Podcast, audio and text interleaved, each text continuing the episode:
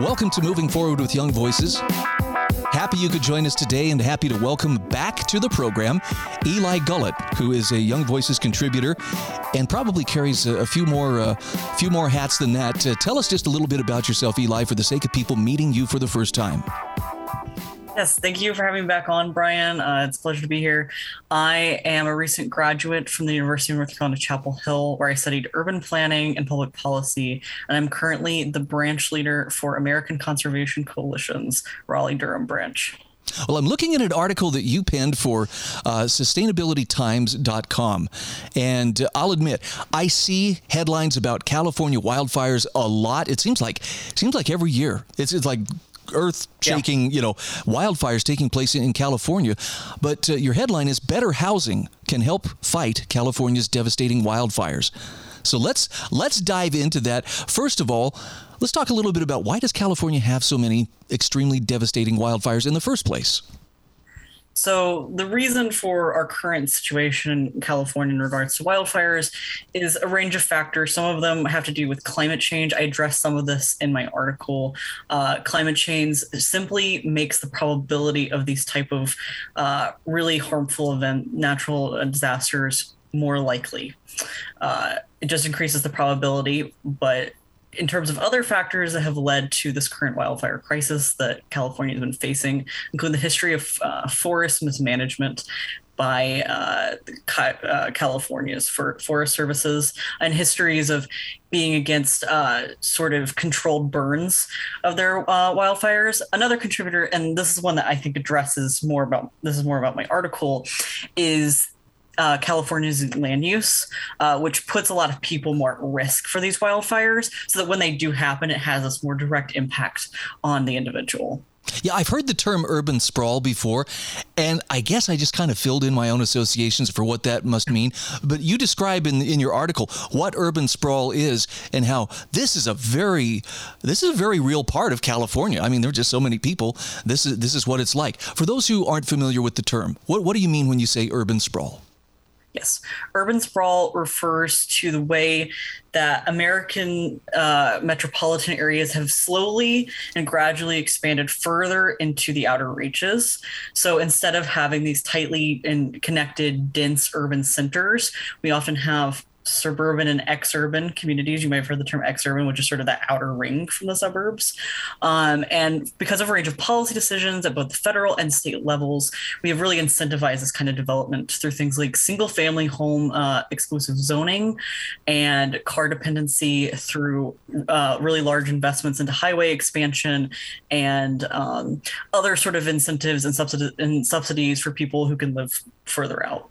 Okay, so more people getting further out, you know, into the the land actually, you know, puts them at more risk obviously from from the uh, urban centers. But something you pointed out in your article is okay the cars that they drive particularly those that uh, that are you know spewing carbon even if though even if people were to all switch to electric cars overnight would it really have that much impact yeah, so definitely in the short term, that's not going to have the kinds of uh, impacts that we're going to need for to actually solve our current uh, climate change problems and California's wildfire problems. The big problem is we're currently still running our battery uh, powering systems through fossil fuels.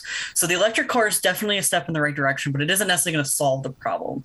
Additionally, even when you even if we were to transition everyone over to an electric car in California, for example, it would not change the sort of carbon emissions that come from simply living so much further away from, say, your job, where your kids go to school, all these sort of day to day activities we do every day.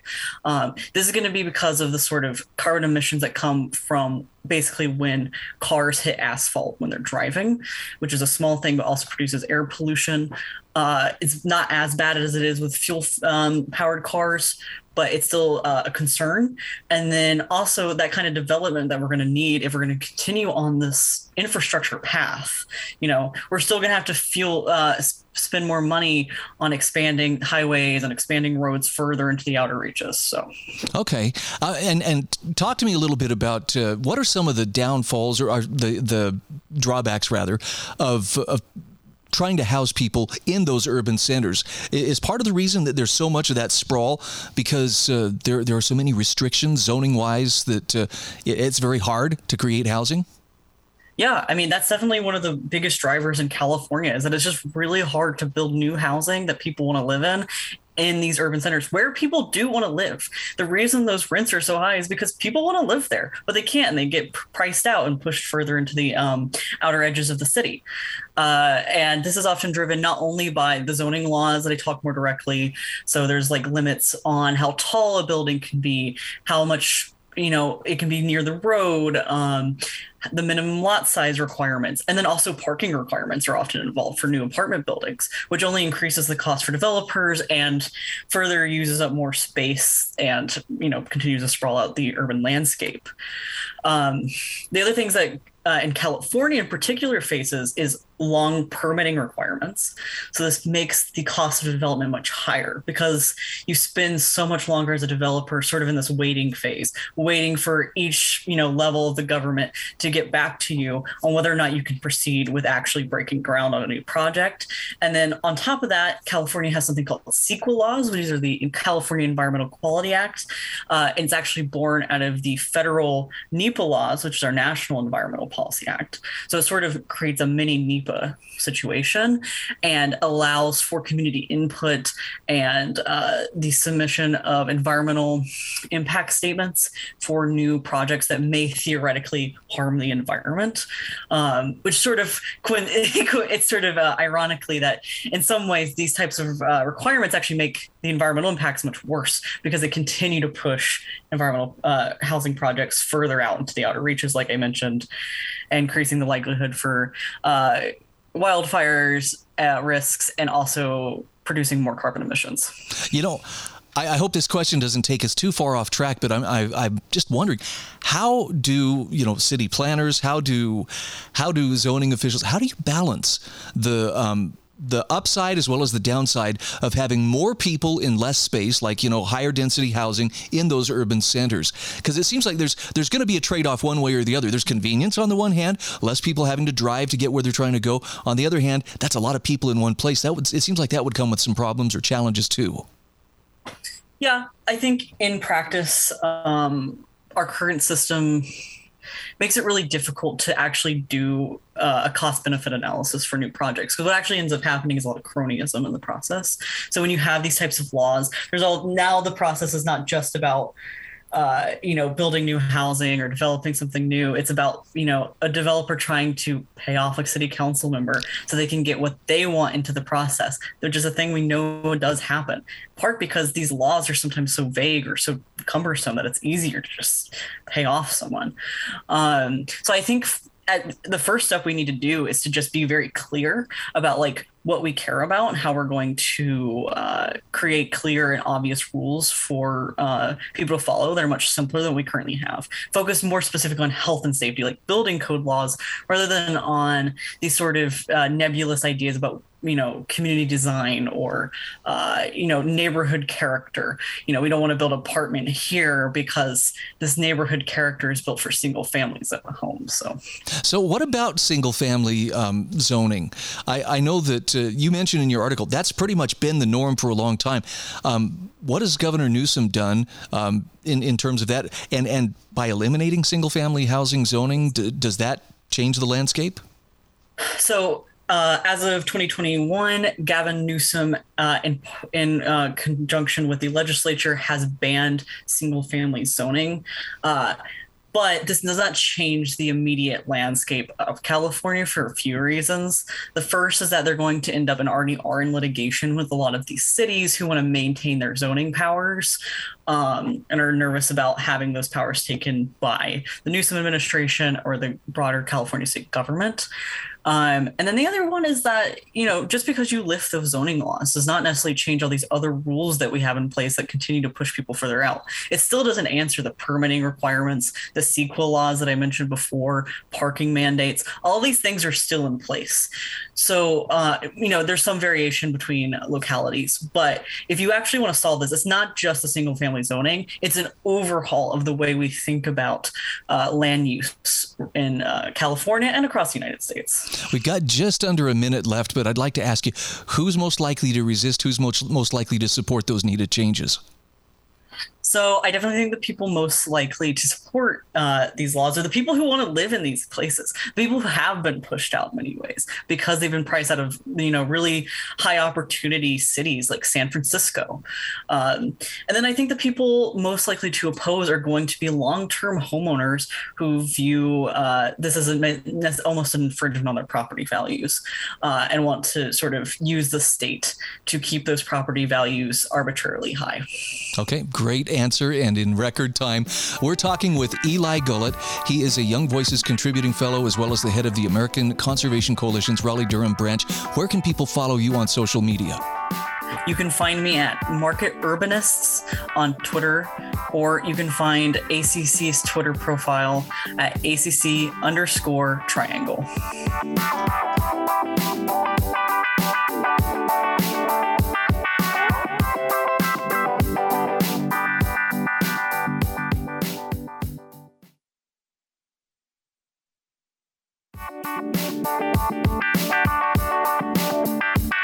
Welcome back to Moving Forward with Young Voices. Very happy to welcome Kir Nuthi back to the program. She is a regular contributor for Young Voices. And uh, Kir, for the people who are meeting you for the very first time, tell us just a little bit about yourself. Hi, yeah. So I'm Kir Nuthi. I'm a senior policy analyst at the Center for Data Innovation. We're a nonpartisan nonprofit think tank based in DC, Brussels, and London. And I'm, I'm happy to hear that you are now permanently living in the UK. That's got to feel good to be to be settled there. It's feeling quite nice. It is a bit more tumultuous than I was expecting, just given the cost of living crisis and the fact that I don't think I really felt it where I lived in the US. Wow. Well, that's a topic hopefully we'll get a chance to explore at another time. I I, I, don't follow UK news as closely, of course, as, as someone who actually lives there, but tell me about their online safety bill. This is, is really intriguing to me because I have a hunch that there may be some people on this side of the Atlantic who, who would like to, to do something similar. What's the, the basis for this online safety bill?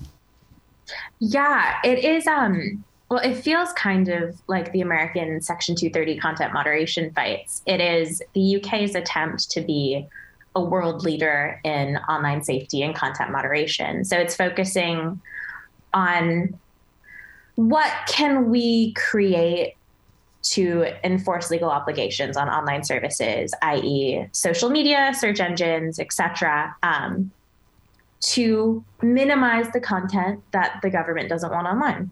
Which I say minimize the content that the government doesn't want online because that in and of itself can be quite problematic.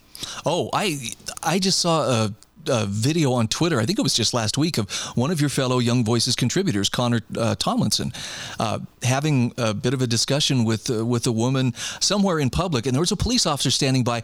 Connor used the word insidious, and I think he was, I believe he was using it to describe uh, the woman's position on something, and he wasn't angry when he said it, but this police officer stepped up and threatened to arrest him for, for you know using that kind of language. And it made me stop and think you really can get in deep trouble. If, if you say something insulting or something uh, that, that's considered offensive or demeaning um, depending on, on who's reading it i understand you have a risk of, of finding yourself uh, you know running afoul of the authorities.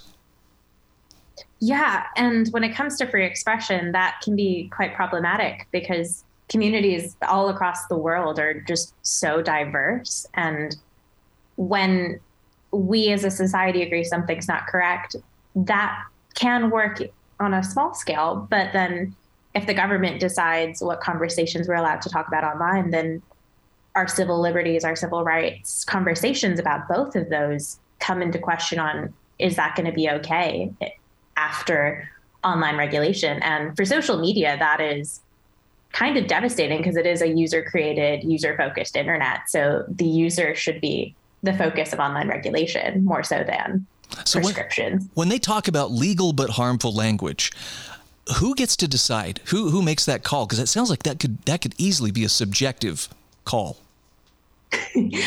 Legal but harmful has been a very large topic with regards to the online safety bill. Um, it's kind of content that's not necessarily illegal, but presents a material risk of significant harm to an appreciable number of children or adults in the UK. A lot of those words I've just said are incredibly subjective, which, when in practice with the bill makes it even worse. Um, the online safety bill gives a lot of discretion to the regulator, Ofcom, and the Secretary of State for digital culture, media, and sport, which is kind of like a senator or congressional representative in charge of defining this committee. Um, they get to change the rules when they want. And it's going to be really hard to consistently apply that subjective definition when the Secretary of State and Ofcom can choose to add or subtract or clarify things on the list. Um, and that could just make speech more political than it already is. And mm-hmm. politicizing online speech regulation sounds like a red flag. Oh, that yeah, that that sounds like a minefield in a cow pasture somewhere where you got to watch your step every everywhere you go. What are some of the topics or uh, what are some of the the categories where people would have to really watch what they're talking about? In other words, where are people more likely to take offense under such a bill? I've been focusing a lot on how nuance is everything. So it's content that feels like it would be okay, but that might just get over moderated. So when we're talking about postpartum depression and like awareness around that, could that then get over moderated because it's considered self harm? Mm. Is the terror of war photo of that child um, that got taken down by Facebook in 2016? Are we going to have more incidences of journalism photos getting taken down because the content that the online safety bill is targeting sounds like those categories? It's going to be content that made today's current social movements succeed. Like I mentioned in a report I wrote about the bill, Arab Spring, Me Too, Black Lives Matter, but there are more pressing topics today that are using social media to succeed, like Iran and Ukraine. Like these are moments of journalistic and democratic importance that the bill does not make a flexible and agile response to. And because of that, we're losing the nuance that makes person to person speech so hard to regulate in a bill that tries to do too much by focusing on illegal content, legal but harmful content, content harmful to children, and con- content harmful to adults. It's doing too much to actually take into account the nuance of human conversation. In addition to some of the risks that uh, such a bill would pose to, to free speech, talk to me about privacy. Will it have impact on on uh, online users' privacy as well? Yes, um, this is the part I find really different from a lot of international content moderation proposals. It covers more than just social media and search engines. It's extending the reach into over the top messaging platforms, which are the WhatsApps and the iMessages and the signals and wires of the world. It's those apps we download onto our phones because we want to protect our privacy more or less, or use a different service to get what we want. Signal and Wire and WhatsApp use end to end encryption to make sure that if I'm talking to you, you and I are the only people who can read our messages, not even the service. Maybe somebody behind us if they're staring directly at our phone, right. which would be really creepy in its own right. Um, that just makes the platform feel safer for users by protecting their privacy in a way that an unencrypted service doesn't necessarily.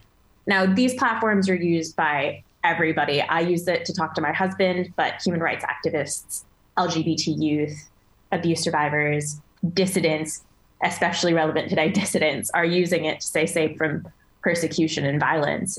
So if the online safety bill covers these platforms, then all of those content moderation restrictions and conversations we were just talking about applies to content that services can't see.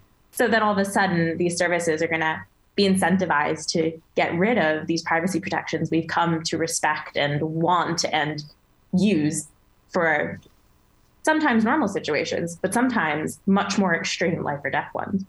Kara, we're down to about one minute left in this segment, but what are some of the solutions that, uh, that you put forth in your article?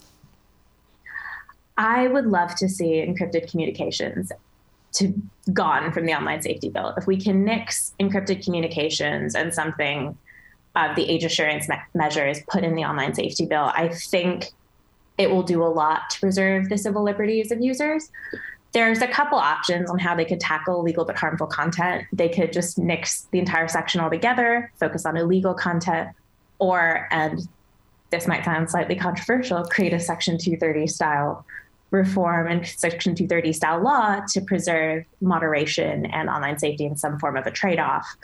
Um, all of that's to say the bill needs multiple significant amendments and gutting to make sure that UK users and international users aren't going to find an internet that they don't recognize in a few years. All right. I love love the article. We'll have a link to it in the show notes. Again, we are talking with Kir Nuthi. Kir, where can people contact you or rather find you on social media? You can find me on social media at, at Nuthi on Twitter, or you can find my work and all of my amazing colleagues' work at datainnovation.org. Thank you so much. Música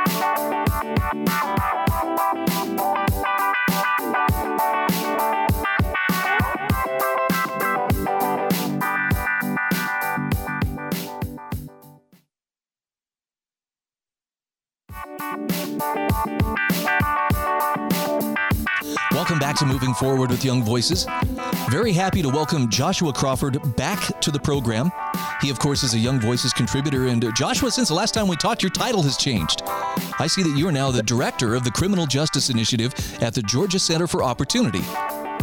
That is correct. Well, congratulations. And uh, anything else that, uh, that you'd want our listeners to know about you, those meeting you for the first time? So uh, I focus uh, most of my work on uh, urban violence and criminal justice uh, more broadly construed. That's the work that I'll do for GCO. It's the work that I did before for those who are are regular listeners. But a large chunk of my work focuses on uh, reducing urban violence in America's large and medium sized cities. And you know, I, I don't want to sound like uh, you know I'm being gloomy here, but I sure get the impression as I see the news headlines that, that crime is is on the rise and, and apparently is becoming a much bigger issue for a lot of people across the country. Does that does that align with reality? Yeah, absolutely. Um, uh, crime and, and violent crime in particular is a top four issue for most voters and most polls heading into the midterms. Um, and it reflects a reality that we have basically been on a, a six year up or even trajectory in terms of violence.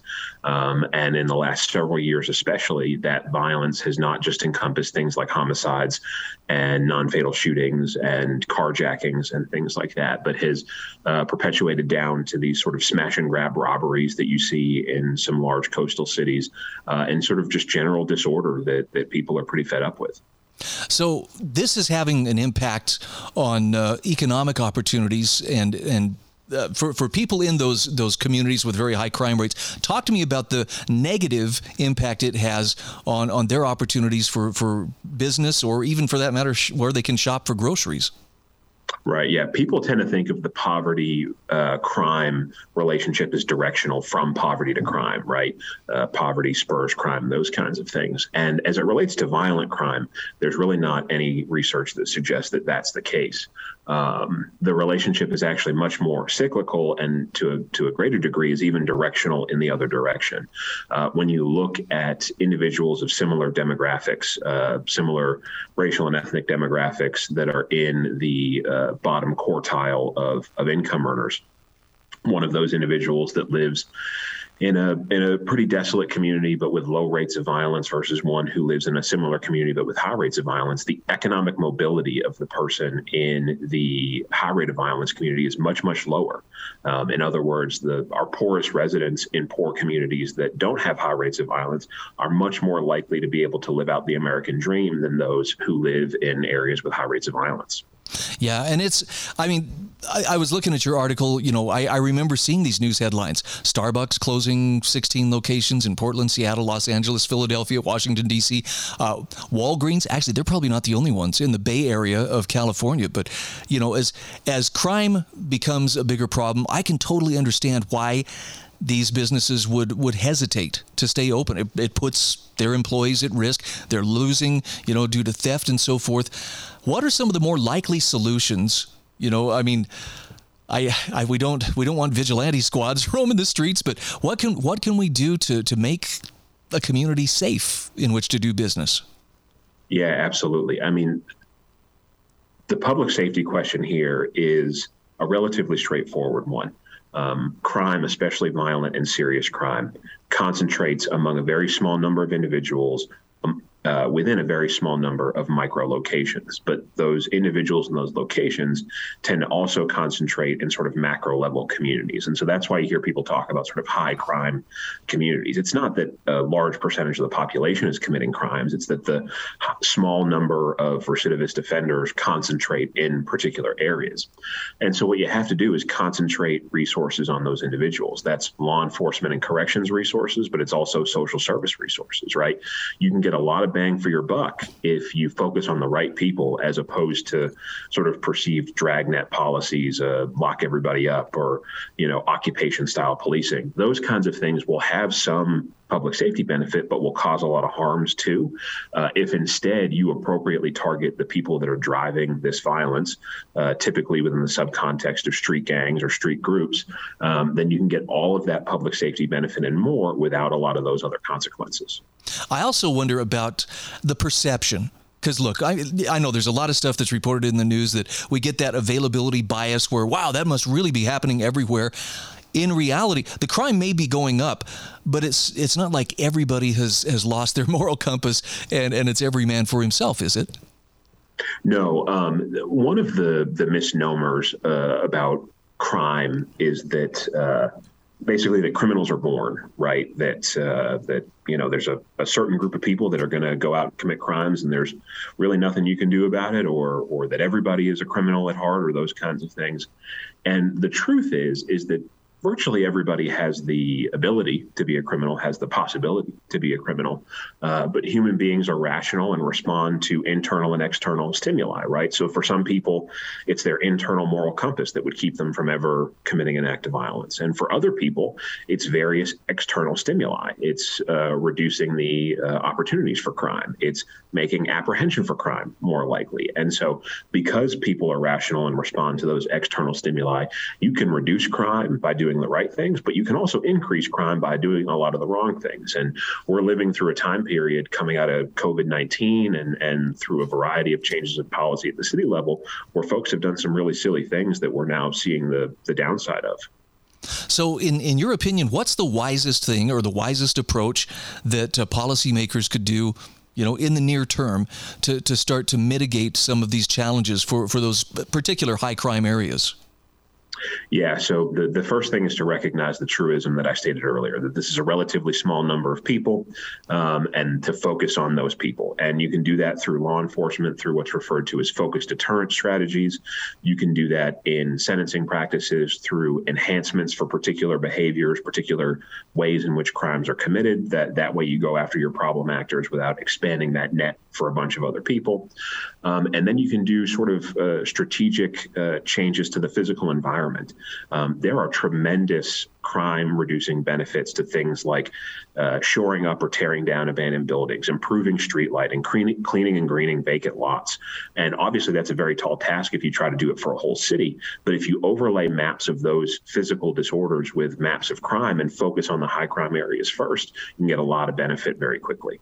Now, could that be likened to the to the broken windows theory that uh, I think New York City used so successfully about thirty some years ago? Yeah, absolutely. The the truism that James Q. Wilson and George Kelling, when they first wrote Broken Windows for the Atlantic, uh, identify is that people respond to the environment around them, and a physically disordered environment is going to uh, incentivize and encourage other misdeeds. Um, and this is borne out considerably in the research, and that just by altering that physical environment, without making a single arrest, without a single prosecution, just by altering that physical environment, you can drive down crime and serious and violent crime included. So, where do you see this? Uh, I'm not trying to, to call names of any you know cities, but where are the biggest problems right now? Where, if you had to pick a, a locality in America that uh, would be a great place to start to model this to others, where would you choose? Yeah, so there's sort of uh, two categories of cities uh, that are experiencing problems right now. What I refer to as the historically safe cities that are sort of in unprecedented times over the last six, seven years. Um, those are cities like Louisville, Kentucky, uh, Milwaukee, Wisconsin, uh, Minneapolis, Minnesota, places like that. um, they are are basically trying to get back to a place that they were just a decade ago. Um, and then you have the historically high crime cities that are experiencing this as well.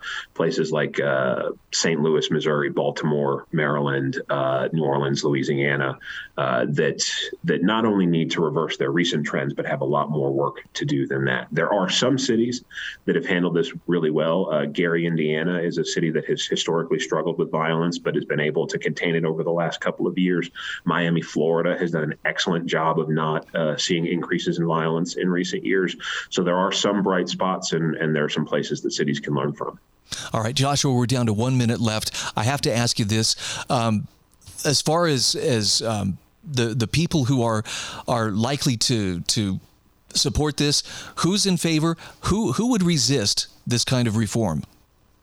Yeah, I, I think it really comes down to ideology at the end of the day, right? If your ideology says that human beings are at their best in a state of nature when they are unencumbered by society and structures, and that the only way to make people good is to tear down those structures, um, then you're not going to be particularly persuaded by this. But anyone who I would say from sort of the moderate left to the moderate right uh, who sees these institutions as important, who value public safety, and who understand that we can move the needle on this, uh, that is who should be supportive of this. Okay, we're talking with Joshua Crawford. He's the director of the Criminal Justice Initiative at the Georgia Center for Opportunity, as well as a Young Voices contributor. Joshua, where can our listeners find you on social media? So uh, all of my stuff moving forward will be on on the Georgia Center for Opportunities website and, and their social media. Uh, but if you're interested in engaging with me directly, Instagram is the best platform to do that. It's J Crawford 502. All right. Thank you so much. Great to visit with you. Thank you.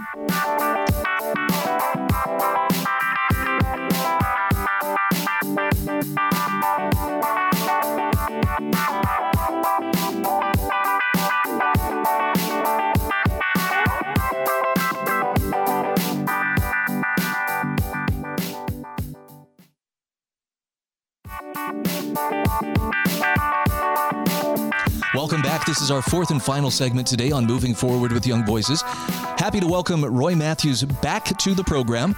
Roy, good to catch up with you. For people meeting you for the first time, tell us just a little bit about who you are.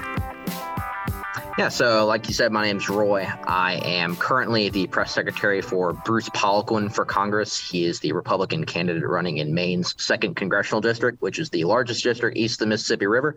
Uh, and before that, I used to work at an energy think tank in Washington, D.C. All right. Now you uh, you were telling me before we jumped on the air that uh, you are in Maine and you're enjoying fall, and I got to admit I'm a little bit jealous. I just I I've never been to New England or you know to the East Coast for for fall, but I hear it's it's just it's the best that there is. Having said that, that also means that the cold weather is coming, and uh, I'm looking at an article that you wrote for I believe it's the Boston Herald, and that is Maine's heating oil crisis is about to get worse.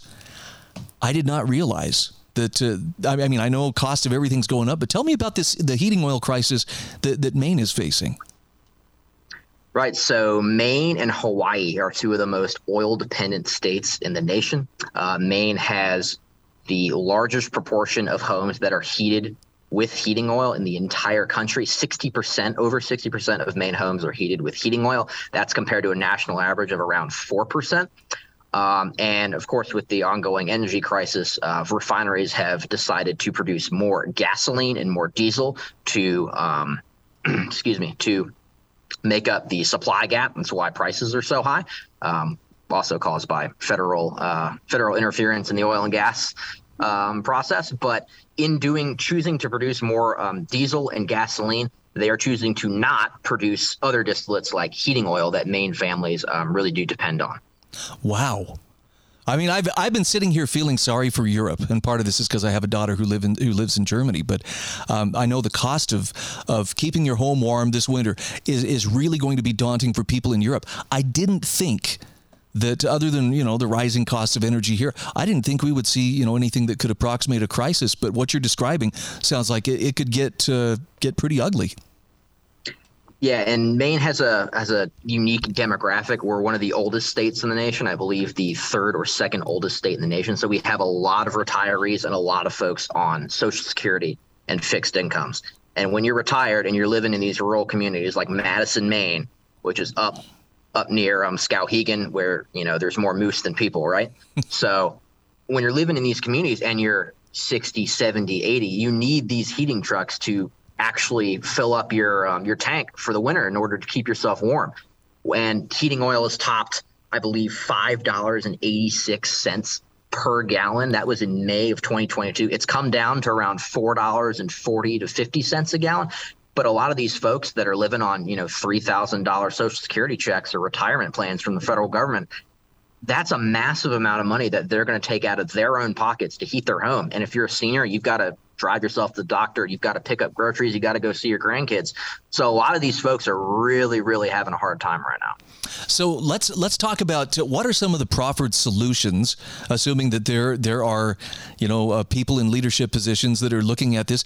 Is is anybody stepping up and saying, okay, here's what we have to do? So the Maine delegation uh, filed for LIHEAP, which is a federal government program to get heating oil assist- assistance.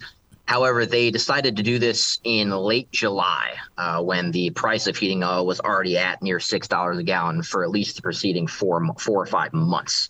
Um, and with this inflation that we've uh, we've talked about, they applied for about maybe four uh, heating oil assistance for about forty thousand Maine homes.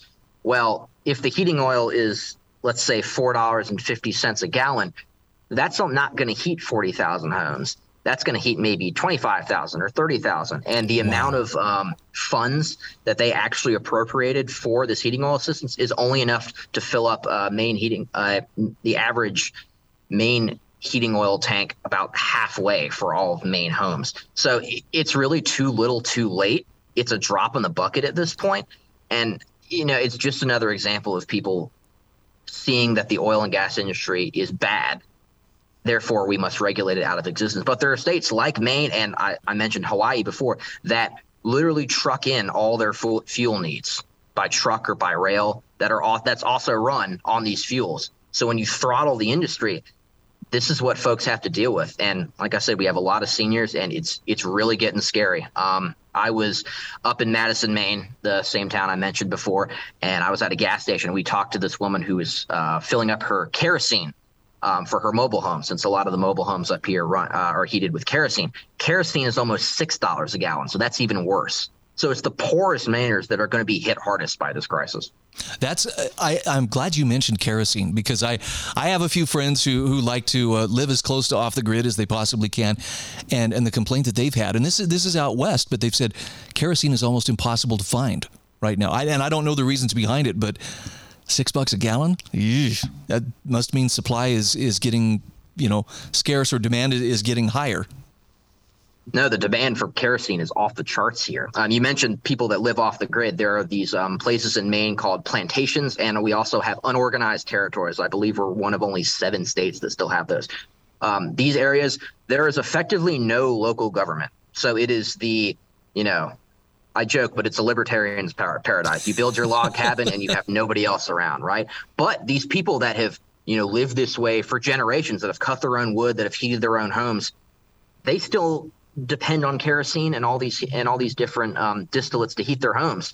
And um, we've got Mainers that are gathering firewood like it's like we're living in the 1800s because they just can't afford to pay for kerosene or heating oil or any of these other distillates to hit their heat their homes. So you know I understand these folks that want to live off the grid. Believe me, I'm I'm kind of jealous. Um, but you know we shouldn't have to. They shouldn't get the short end of the stick just because we're overly concerned about climate change, and that is a problem but we need to have an energy portfolio that welcomes all sorts of energy. I, I love solar just as much as I love gasoline. Just just let me choose. If we let Mainers choose, then everybody's happy. As long as we have massive supplies of each each type of energy, it'll all be cheap and we'll be fine. So let's talk about energy policies. What needs to change to to allow us to meet those needs? You know, uh, without uh, you know inadvertently putting ourselves back into the 19th century.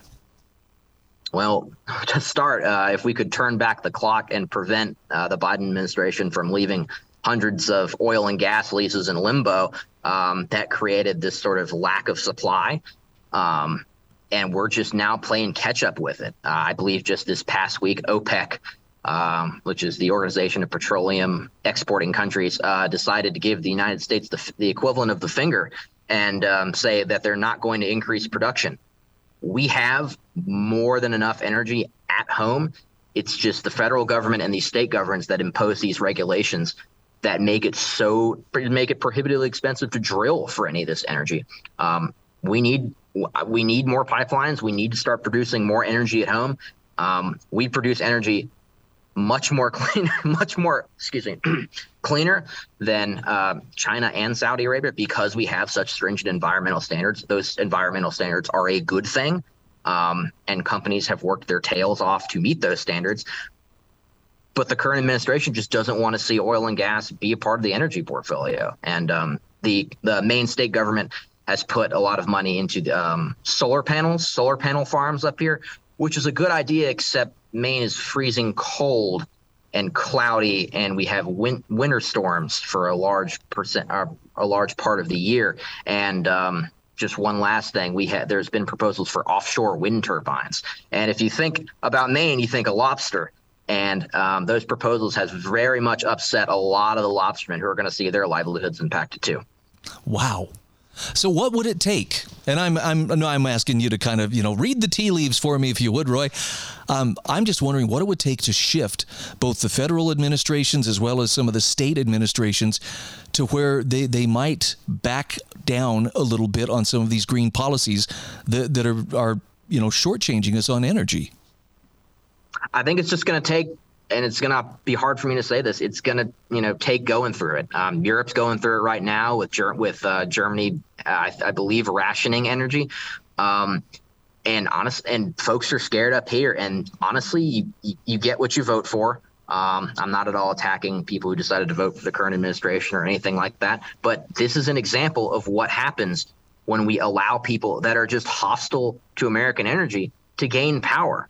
Um, and I think really the only solution here is to, you know, we got to have a change in Congress, a change in the administration, and we've got to pump the brakes on all this, um, on all these green policies. Um, we can have solar farms, we can have wind turbines. That's great, but we need to have a balance. Um, and let me just say, um, this, these are just my opinions. These do not reflect uh, my candidate or the uh, campaign that I'm working for. This is all coming from me. Okay, we are talking with Roy Matthews. He is a Young Voices contributor, and and uh, congratulations on your work working on the campaign. Um, we'll have a link to your article in the show notes, but uh, tell people where they can find you on social media. Sure. Uh, you can follow me on Twitter at yaboyroy98. There's an underscore in between yaboy and Roy. Um, there's a lot of campaign stuff right now, so apologies in advance. Um, and you can find me on uh, just the Young Voices website, youngvoices.org slash talent, and just search for my name uh, in that great roster of writers.